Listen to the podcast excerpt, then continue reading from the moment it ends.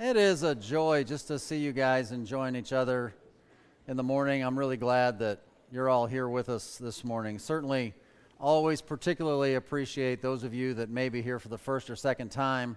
You're coming to check us out for whatever reason you're here. We're really glad that you're all here.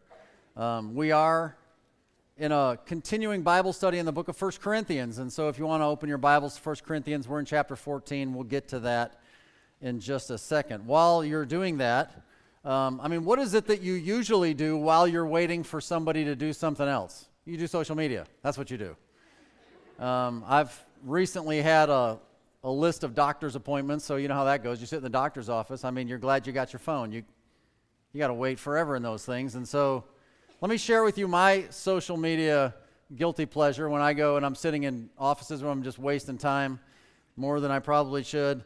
I'm a sucker for those Facebook videos on how guys build stuff. You ever seen those? So, I mean, and they build like really, like they'll take a piece of railroad track and cut it up and grind it into like a throwing hatchet or something. I mean, just like, you never know when you might need one of those. I, I just find.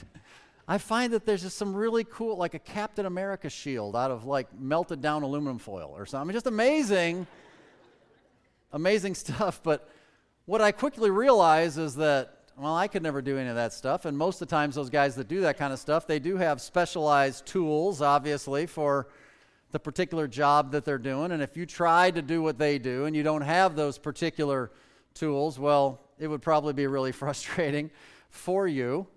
Um, I take that idea and apply it to our lives, right, to human life. God gives each of us particular blessings. And if a person takes all of the blessings that they have received, whether they be talents or privilege or opportunity and all of those things that you've been gifted with in your life, you could really leverage those to do some real good. But some people don't. Some people take all of those tools and abilities and skills and blessings and, well, they waste them. And they waste them pursuing things that, well, maybe it's drugs or crime or selfishness or just hurting others. And when a human life is used in that way, wasting the blessings that are given to him, well, it's just sad. It's frustrating. You know, the Bible says that to whom much is given, of him shall much be required. And I know that you've thought about this question at some point in your life, so let me just ask you what would you do? Don't answer out loud. If you won the mega lottery, I mean, I know you've thought about it, right? I mean, if that happened, that would be much given, would it not? Well, if that happened, would you waste it all just on yourself? Or would you take it and use it to do some real good in this world? And I know what you're thinking, just give me the chance. well, I have some good news for you. Uh, whether that, you know, the odds of that happening to you are pretty slim, but whether it does or it doesn't, um, as Christians, we have already hit the mega lottery. As Christians, we've already been given so much more than just a lottery win, right? We've been given eternal life. We've been given eternal security. We've been given the Holy Spirit to dwell inside of us. We've been given God's holy word, and we have been given spiritual gifts particular gifts and abilities, supernatural abilities to serve Him in this world. Amen?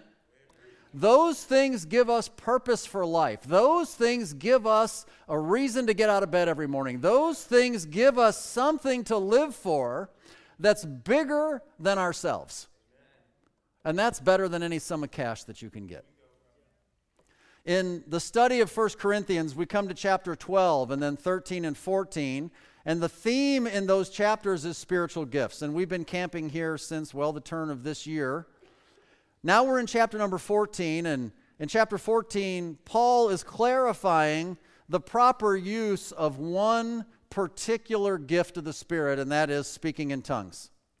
And he does that because the Corinthian church was using it improperly. So last week, we looked at the first five verses and we saw that the issue at hand is edifying. And that that edifying is not just for the individual who may say they're speaking in a tongue, but the edifying is supposed to be for the entire church. That's what we saw. In other words, whenever people speak to you and you understand what is said, it's better than when people speak to you and you don't. We're getting deep today. So let me ask you a question Are you going to use what's been given to you? Well, you're going to use it, but are you going to use it just for yourself? Or are you going to use it for some greater good? You see, your life has an intended purpose, and that is the title I'm giving today's message an intended purpose. And especially those of you who have received Christ as your Savior, after that moment of salvation, your new life in Jesus Christ most definitely has an intended purpose. And all the spiritual gifts you've received are to help fulfill that intended purpose. The Bible is clearly our owner's manual. It not only gives us the purpose, but it has all the instructions on how we're supposed to live it out. So today we're going to continue in chapter 14, and we're going to be starting in verse number 6, specifically clarifying God's intended purposes. Now, there's people who have done cursory readings of the Bible, and they come to 1 Corinthians 14, and sometimes they think that it's very deep or it's very difficult to understand this subject. And I want you to understand today that actually it's very simple. And I'm not trying to oversimplify it, and I'm not trying to, uh, you know, speak in a way that would be disrespectful to anybody who has found it challenging. I just hope to lend to you today, through the study of God's Word, a very simple understanding. Today's message is very simple. And once you understand it, well, you'll never again be confused about the biblical practice of speaking in tongues. So if you'll follow along, I'm going to read for us, starting in verse 6, and we're going to go all the way through verse 19. 1 Corinthians 14, verse 6. Now, brethren, if I come unto you speaking with tongues, what shall I profit you, except I shall speak to you either by revelation, or by knowledge, or by prophesying, or by doctrine? And even things without life giving sound, whether pipe or harp, except they give a distinction in the sounds, how shall it be known what is piped or harped? For if the trumpet give an uncertain sound, who shall prepare himself to the battle? So likewise, ye, except ye utter by the tongue words easy to be understood, how shall it be known what is spoken? For you shall speak into the air. There are, it may be, so many kinds of voices in the world, and none of them is without signification. Therefore, if I know not the meaning of the voice, I shall be unto him that speaketh a barbarian, and he that speaketh shall be a barbarian unto me. Even so, ye, for as much as ye are zealous of spiritual gifts, seek that ye may excel to the edifying of the church. Wherefore, let him that speaketh in an unknown tongue pray that he may interpret. For if I pray in an unknown tongue, my spirit prayeth, but my understanding is unfruitful. What is it then? I will pray with the spirit, and I will pray with the understanding also. I will sing with the spirit, and I will sing with the understanding also. Else, when thou shalt bless with the Spirit, how shall he that occupieth the room of the unlearned say Amen at thy giving of thanks, seeing he understandeth not what thou sayest? For thou verily givest thanks well, but the other is not edified. I thank my God I speak with tongues more than ye all. Yet in the church I had rather speak five words with my understanding, that by my voice I might teach others also, than 10,000 words in an unknown tongue. Paul really does lay out for us a very clear understanding of the intended purpose. And we're going to look at this as we jump into our outline. Before we do, let me just pray and make sure the Lord is focusing our minds on, on this truth. Heavenly Father, as we come before you, we do thank you for your word and this truth, and we pray that your Holy Spirit, the author of the word and the resident inside of us, would be our guide and be our teacher, and would give us the understanding today that, well, you desire for us to have. We are gathered together in your church, and we are here to gain understanding, to learn and to understand. And I pray that you would help us do that. That is clearly your will. May we all be edified by what you have here for us, and may you help each and every one of us find our intended purpose for life. Whatever that may be, it may look a little different for each and every one of us, but the theme will be basically the same. I pray that you turn the lights on and help us to see exactly what you want for us to see. We pray in Christ's name. Amen. Okay, the first thing we're going to see is the intended purpose for spiritual gifts. Of course, this is the theme, this is where we're at. We're going to look through verse 12 on this. And if you haven't been with us for the entire study that's been going about 15 months now, the overarching theme of the entire book of 1 Corinthians, we're saying, is the power of community. The idea that the collective is greater than the individual, we is greater than me. And so it is really important that you understand that. And you need to understand, if you haven't been with us and don't already know, that the Corinthian church at this time, they were a particularly selfish church. And they demonstrated that selfishness in many, many areas that Paul addresses throughout this letter of 1 Corinthians, but most certainly it was evident in their use of spiritual gifts and the way that they were selfishly approaching even the thing that was designed to be selfless. So, chapter 14 discusses the spiritual gift of tongues specifically and compares it frequently back and forth to prophecy. And what we saw last week and what we understand is, is that prophecy is greater than unknown tongues for the very simple reason that understanding is greater than not understanding. It's just that simple. And so we have seen already, and I put this in your notes, the clearly intended purpose for spiritual gifts is to edify others. That goes back to chapter 12 and verse number 7. It says, But the manifestation of the Spirit is given to every man to profit withal. And when we studied that, we saw in detail that that simply means for the common benefit of everybody together. God did not give me my spiritual gift to edify me. He gave me my spiritual gift to edify you, and He gave you your spiritual gift to edify me and the others. And that's the way the Lord put it together, so that we collectively are the body of Christ, the church. Now, that general intended purpose is true of all spiritual gifts, but in this case, we want to look specifically at those that are in the category of the speaking gifts, because some gifts are in the category of speaking, and some are in the category of serving. So the Corinthian believers apparently were all desiring to speak in tongues. And they were desiring to speak in tongues outside of tongues' intended purpose. But it seems as though they really didn't care. And I have to guess, but probably it's because, well, they just liked it. They thought it was cool. I mean, if you think about it, if there were a way that you could get up and not be in control of what's happening, and God miraculously gives you the ability to speak an actual language that you've never studied, I mean, that would kind of be a trip, wouldn't it? I mean, that would be kind of neat. You'd feel like, man, the Lord actually really, it's a fantastic thing. How do I get in on that? That's pretty neat. And I think that that's what's really going on. The problem is, is that they were seeking to all speak in tongues, well, consistent with the theme of the entire book, because, well, they just want to show off. They wanted to show that they could do it too. Look at me. Look at what God's using me to do. And certainly that's not the right attitude. So, in the context of the speaking gifts, Paul instructs the church, and this is letter A in your outline, about the use of spiritual gifts. And since all spiritual gifts are for the profit of others, certainly the speaking gifts require, if they're going to be profitable for others, that the hearer understands. I mean, that is just basic stuff. Verse number six says, Now, brethren, if I come unto you speaking with tongues, what shall I profit you? Which is the purpose of spiritual gifts, except I shall speak to you either by revelation or by knowledge or by prophesying or by doctrine.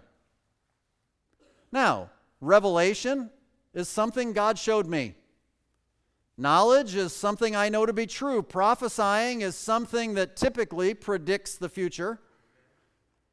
And doctrine is, well, something that's true that comes specifically through the teaching of the Word of God, all four of which require your understanding. Without your understanding, well, then you don't have any of those things. And what would it profit anybody if somebody got up here and sp- spoke a foreign language? I know a foreign language, I could speak it, but except for my family members, nobody else here would understand it. So that's why the legitimate gift of speaking in tongues, which existed in the first century church And it was legitimately operational at the time Paul wrote this letter. I'm glad that I speak in tongues more than you all. It literally did exist. But whenever it's presented for us in the scripture, the legitimate gift of tongues is always coupled together with the gift of interpretation.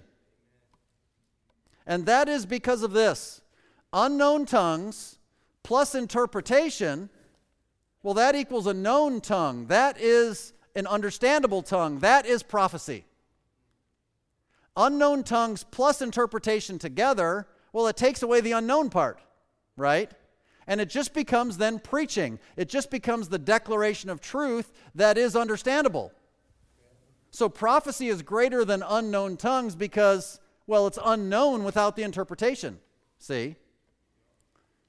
And Paul wants so to hammer home this truth that he points out some illustrations. He says that all sound is intended to be understood. And he illustrates it in various ways. The first one is with inanimate instruments. Inanimate instruments. And he says in verse number seven, and even things without life that give sound. So he talks about pipes and harps. And pipes and harps, we don't need to spend a lot of time looking it up in the Bible, but basically, pipes and harps are musical instruments that are used in the scripture as a calling to rejoice. Okay? It says, for example, in Luke 7 and verse 32, we have piped unto you, and you have not danced. In other words, we brought the pipes out, it's party time, and we expected that you would have danced, but eh, you didn't respond. In other words, that's what the pipes and the harps were for. So he says, even things without life giving sound, except they give a distinction in the sounds, every sound has to have a particular distinction. Now, if you spend any time in the Bible, you probably know, and it wouldn't be a surprise to anybody, that music obviously was originally created by God.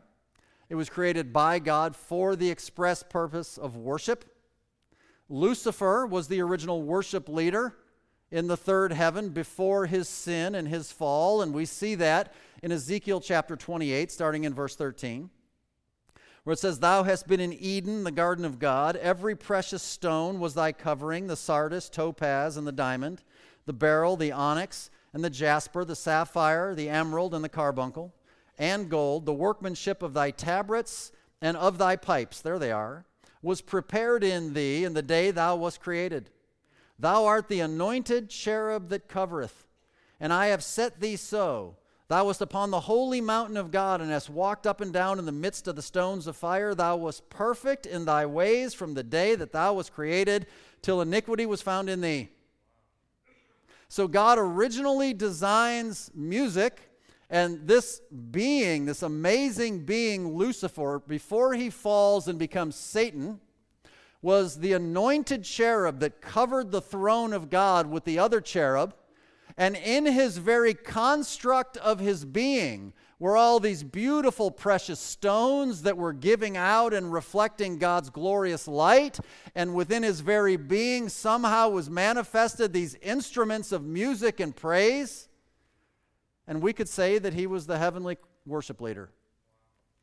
And that was his role. And then when he falls, it should not be a surprise to anybody that, well, among those things that were his specialty in God's glory are now being perverted for the very opposite thing. So the devil is a master at using music to bring people down. He's a master at using wealth and precious things to bring people down. But God intended them all for good. Instruments are an interesting thing because the instrument in of itself, well, it's, a, it's something without life of its own. It only produces the sound based on the input that it's given to it. And so it says, for example, pipes and harps. Now, a piano, for example, I don't know if you ever thought about it, but a piano is a harp that's laying down. And instead of plucking the strings, you know, you hit a key, right, and the hammers, the hammers hit the strings. And it says if the sound doesn't make any sense, so if I were to play you something today and wanted to try and sing a song to you because I feel that God has just moved me so I love the Lord and I want you to enjoy this wonderful song. It's ridiculous. if Halsey came up here, it'd be beautiful. We would rejoice. We would be blessed, right? But he says, look, if the sound doesn't have any distinction, like when I did it, well, you, you'd be frustrated. And while you're frustrated, I would say, hey, wait a minute. God gave me that song. And then what would you say? no, he didn't. yeah, but you can't say that because you don't know me and you don't know my God and you don't know what he said to me. And you're like, well, man, dude, I mean, if that's what you got, I mean, uh, no thanks. right, that's the point. That's what he's trying to say. That's what he's trying to point out, right?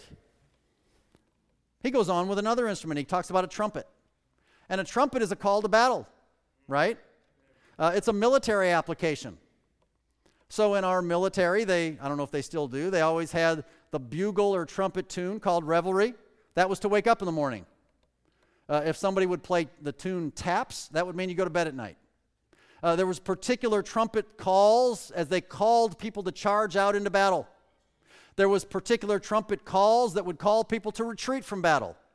And if the trumpet was putting forth the sound with understanding, if there was a clear, distinct, plain sound given for the intended purpose, then the soldiers would understand and they would know exactly what they were supposed to do, fulfilling the intended purpose.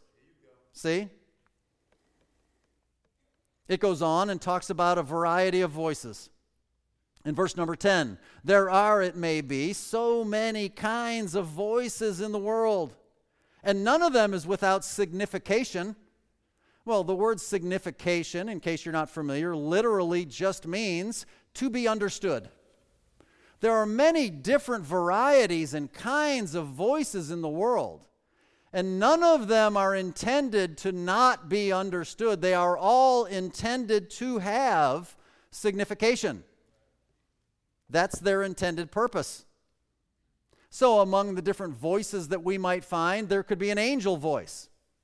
There was a reference to it in 1 Corinthians 13 and verse 1, and that was kind of a unique way it was referred to. It says, Though I speak with the tongues of men and of angels, and Paul was kind of using hyperbole there, but nevertheless, throughout the Bible, we do have angels speaking all through the book of Revelation, and I didn't even give you the references, they are so many. You have angels coming and speaking and preaching and declaring things of the end.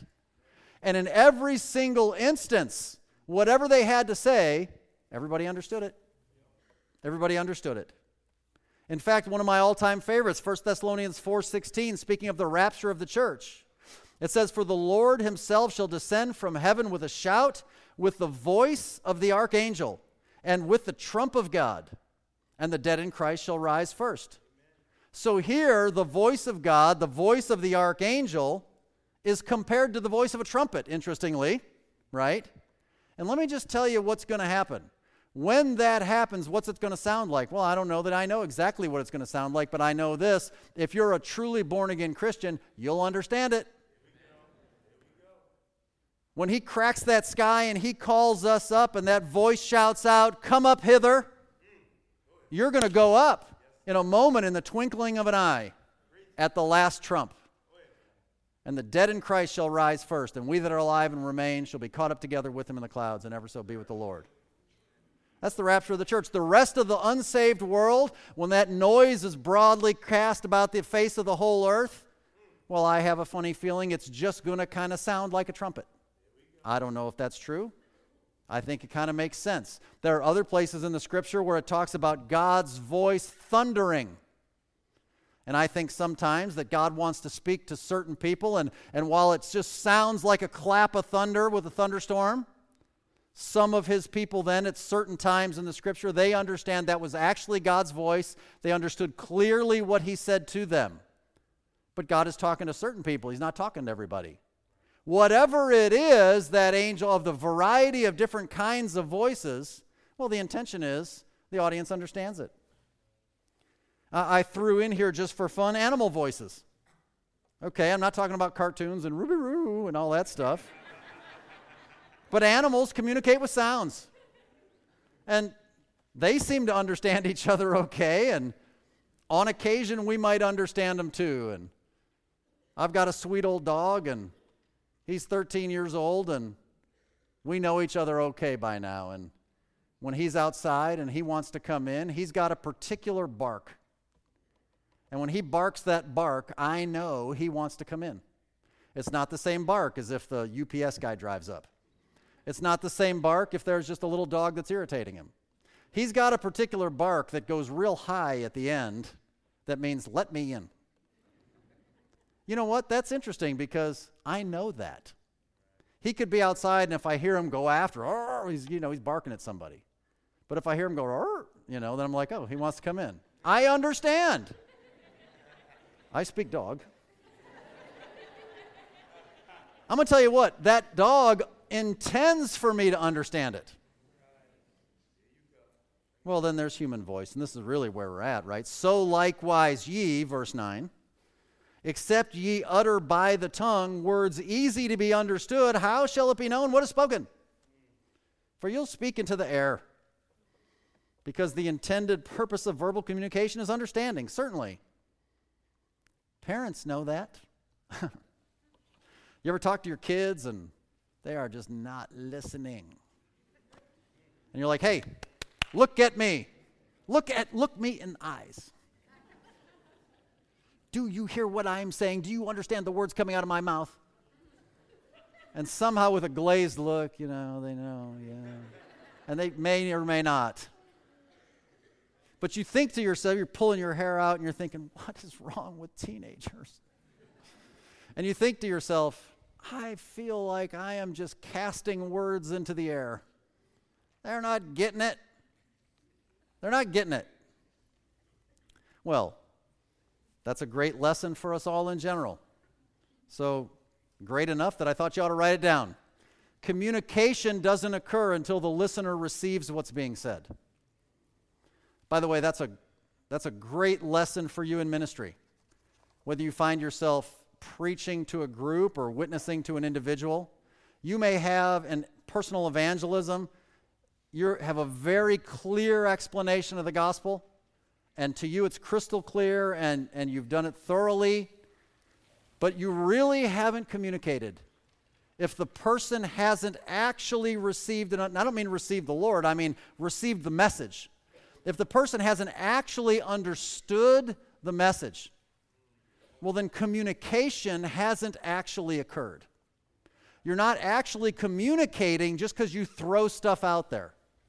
You're only communicating when they receive it. You understand? Because otherwise, you're just talking into the air. Um, among the highly informative bits of information you pick up on Facebook videos, was a video sometime back of a village in the country of Turkey where people have a bird language. You see that one? And people whistle. They live, they live in a remote village across mountains. And you know, they no cell service out there. So they've got this way, and I wish I could do it. I can't do it. Some guys stick their knuckle in their mouth and what they go, and they whistle really loud. And of course, it's a Facebook video, so it must be true.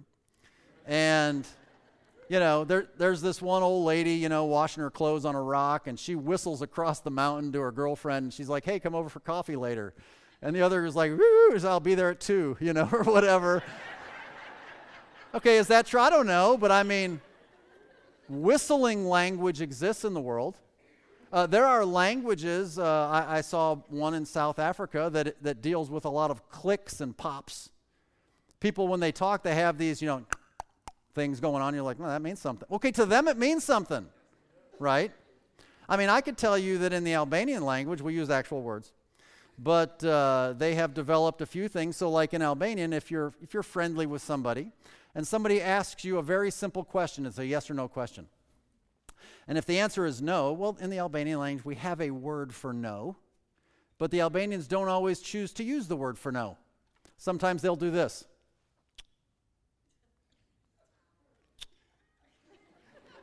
And so if somebody says, Hey, do you want to go to the store? well, they're not just, you know, sucking the meat out from between their teeth. They're communicating with you and saying, no thanks. You know, they also have cool stuff like when they, if you ask them a question and they want us, and, and their answer is yes, they'll do this. that, that's just fun. Okay, so whatever. No would be this, by the way, just, just, for, just for fun. Okay, so these are things that these are things that are meant to communicate. Uh, I mean, these are just varieties of voices that are out in the world. Uh, there's just different ways that spiritual gifts are intended to be used, and they're intended to be used for the profit of others, and speaking gifts are for understanding. But let's talk about the abuse of spiritual gifts. The abuse of spiritual gifts. Verse 11 Therefore, if I know not the meaning of the voice, I shall be unto him that speaketh a barbarian, and he that speaketh shall be a barbarian unto me. Now, I know you're probably thinking of Arnold Schwarzenegger and Conan. But the idea is a barbarian literally just means a foreigner. And the idea typically is used in the context of somebody less cultured. We, th- we call somebody a barbarian if they have some lower cultural level than we're used to. But truly, the meaning that it carries is they are not acquainted with your language. That's really what it means. Somebody's a barbarian. I can't talk to this guy, he's a barbarian. And so, if somebody gets up to speak and you can't understand his words, he's like a barbarian to you. You can't understand what he's saying. And you are like a barbarian to him as he's thinking, that guy doesn't even understand what I'm saying. And that's exactly what the Corinthian church was doing. That's exactly what the Corinthian church was doing. That kind of a scenario only leads to frustration. Um, one of my kids growing up, for whatever reason, chose not to use English or Albanian words until the age of two. And, and we desperately wished that she would have. But anyway, um, she had her own way of just kind of mumbling and gurgling sounds, and in her mind, they were crystal clear.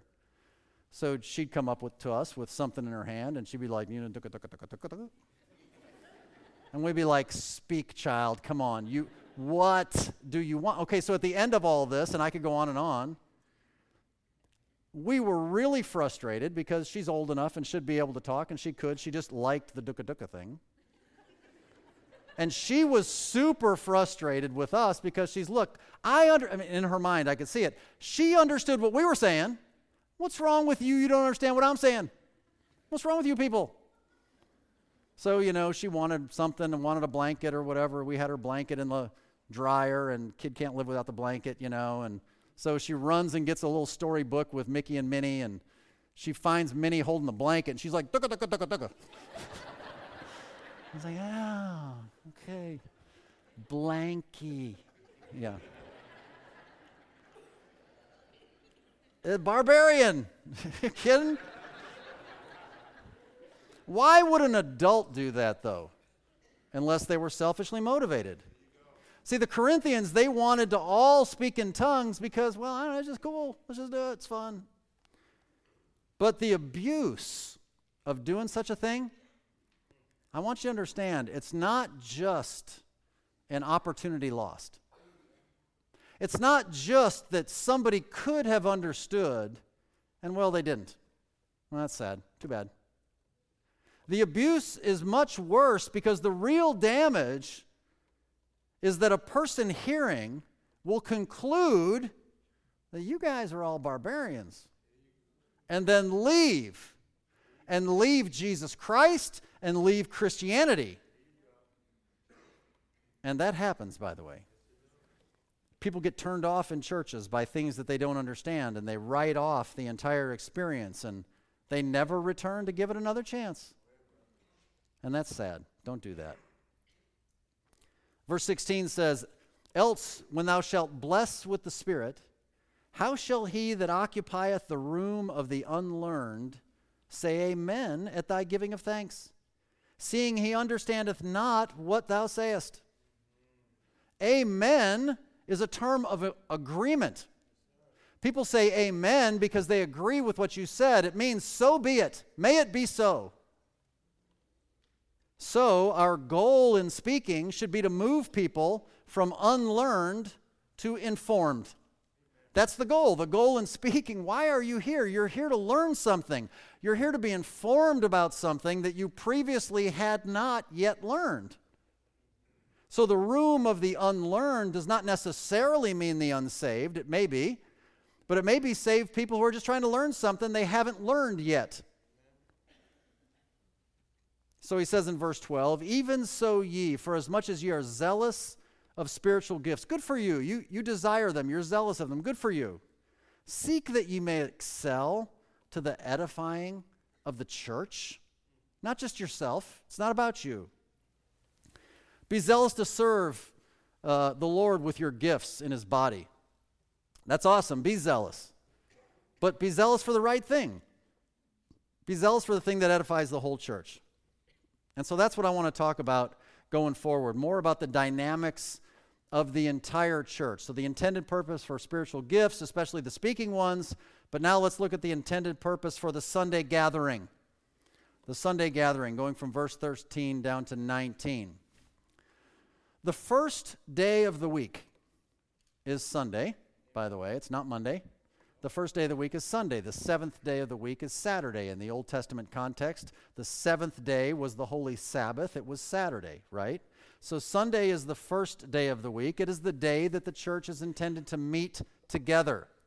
It's the day that Jesus Christ rose from the grave. It's the day that the early church met together. Let me give you a couple of examples. Acts 20 and verse 7. And upon the first day of the week, when the disciples came together to break bread, Paul preached unto them, ready to depart on the morrow, and continued his speech until midnight. I don't want to hear no complaints about long sermons. 1 Corinthians 16, now concerning the collection for the saints, as I have given order to the churches of Galatia, even so do ye upon the first day of the week let every one of you lay by him in store, as God hath prospered him, that there be no gatherings when I come. And in 1 Corinthians 14, the context of what is being addressed is the church gathered together on the first day of the week.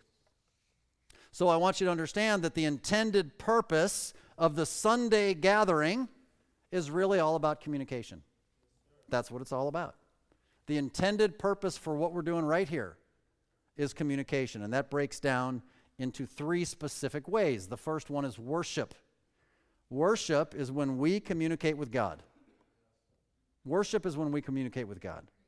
Now, our verbal communication with God is very important. And when we think of that, we most immediately think of prayer as the way that we do that. And that is true. But it's not the only way that we do that because true worship also is communication with God.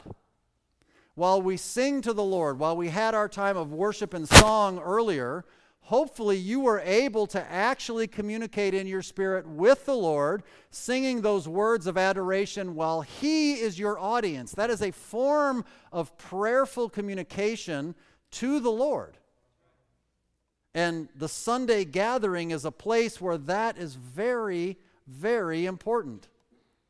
So worship extends beyond just singing songs. We understand that, but singing is a very important element of that and very legitimate. So worship then can be understood as prayer and singing and giving of thanks, the things that are listed in this text. So back to our text in verse 15, it says, What is it then? I will pray with the Spirit and I will pray with the understanding also. I will sing with the Spirit, and I will sing with the understanding also.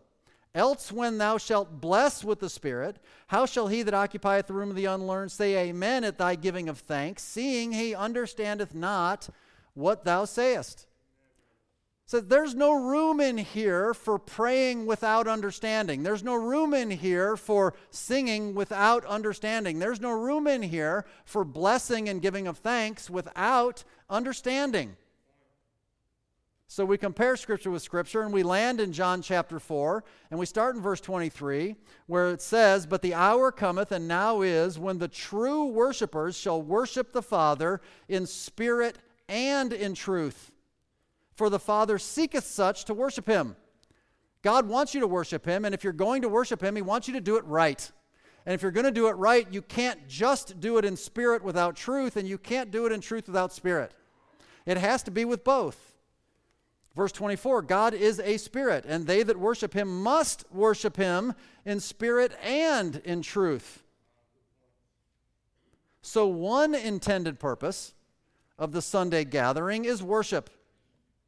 And the intended purpose of worship is accomplished only when we do it with the spirit and understanding.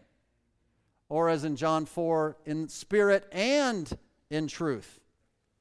Because one without the other, well, that's just not good enough.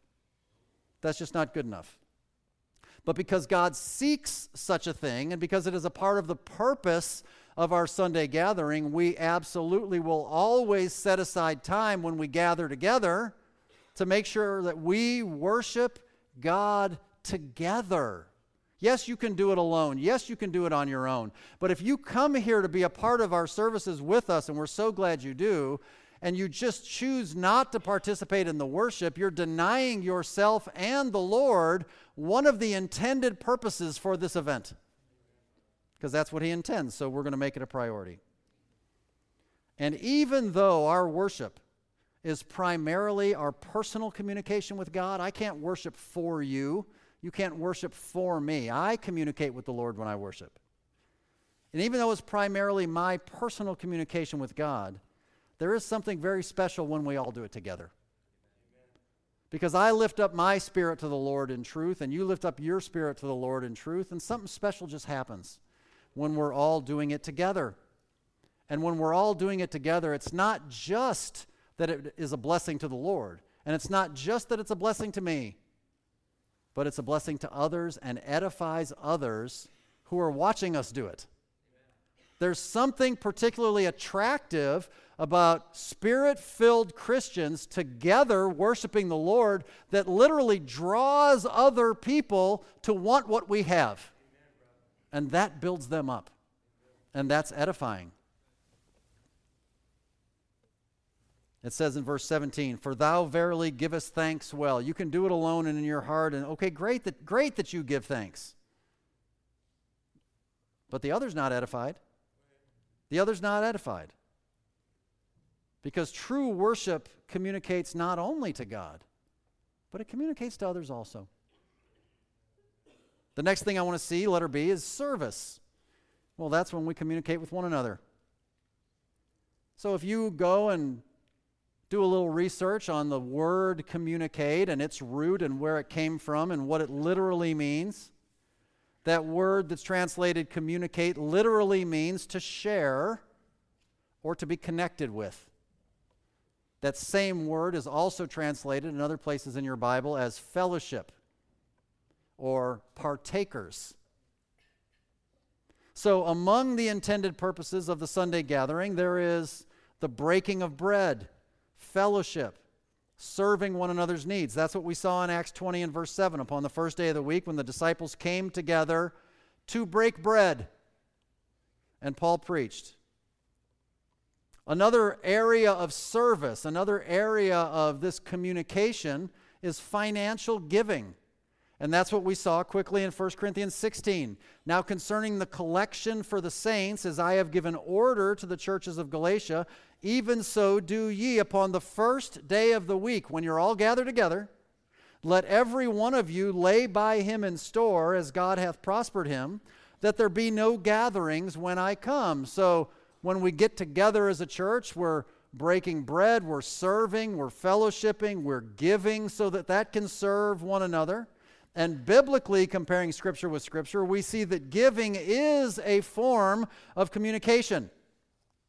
Financial giving is a form of communication. It's, it's God's way of saying, put your money where your mouth is. So in Philippians chapter 4 and verse 14, it says, Paul is speaking to the Philippian church. Notwithstanding, you have well done, that you did communicate with my affliction. Now, ye Philippians know also that in the beginning of the gospel, when I departed from Macedonia, no church communicated with me as concerning giving and receiving, but ye only. So, this is a church giving a missionary offering to the missionary, the Apostle Paul.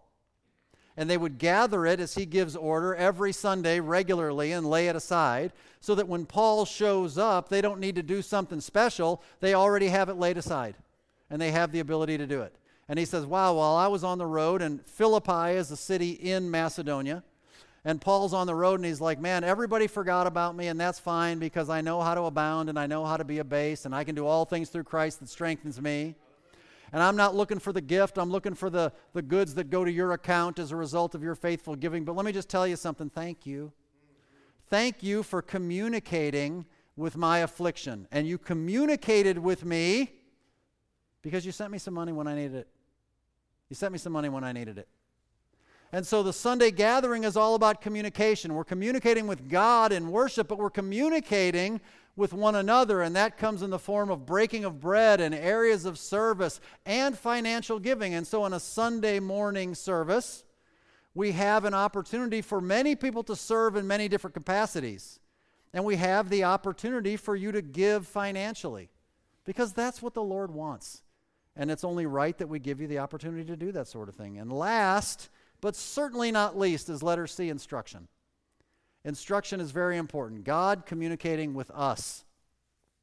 So in verse 13, wherefore let him that speaketh in an unknown tongue pray that he may interpret. That gives the understanding, right? Verse 18 and 19, I thank my God I speak with tongues more than ye all. Yet in the church, here's the context, I had rather speak five words with my understanding, that by my voice I might teach others also, than 10,000 words in an unknown tongue. So, certainly the legitimate gift of tongues was in operation when Paul wrote this. Certainly, Paul had the gift. But God's math says that five is greater than 10,000. And he says that five is greater than 10,000 because really 10,000 is greater than five. But understanding is so much greater than no understanding that it trumps the 10,000 over five. So, five with understanding is greater than 10,000 without understanding. And that's what he wants us to understand. So, knowing that truth and yet still continuing to speak more in tongues would be like somebody in manufacturing who's losing money on a particular product. And in order to make up the money, they just ramp up production. Now, if you know anything about manufacturing, you know that ain't the way to make money. You're just going to lose it faster. So it, you're not doing good with what you're doing on a small scale. I know, let's do it on a big scale. And that's what the Corinthian church was doing. In fact, this is so important, I believe, and therefore I put it in your notes so you can remember the single most important intended purpose of the Sunday gathering is instruction. Why would you say such a thing? Well, I believe the Lord says that. 1 Corinthians 12 28 says, and God hath set some in the church first apostles, secondarily prophets, thirdly teachers. After that, miracles, gifts of healing, helps, governments, diversities of tongues. And because without proper instruction, you can't worship in the truth. And because without proper instruction, you can't serve biblically, it's most important that you get proper instruction. So God sets some gifts in an order of importance. We saw this when we studied that passage. First, we're apostles. Well, that's a temporary gift for us today, it's gone. Secondarily, the office of a prophet. Well, that was a temporary gift, and for us today, well, that's already gone. Thirdly, teachers. Well, that one's remaining, that one's permanent. So, thirdly moves now to the top of the list as the single best gift. And in 1231, it says, covet the best gifts. Well, that would be teaching. The idea is this the primary purpose of the gathering of the church on Sunday is to instruct and to edify. So that's why we do so much of it around here. It comes through the study of His Word. That's how He talks to us today.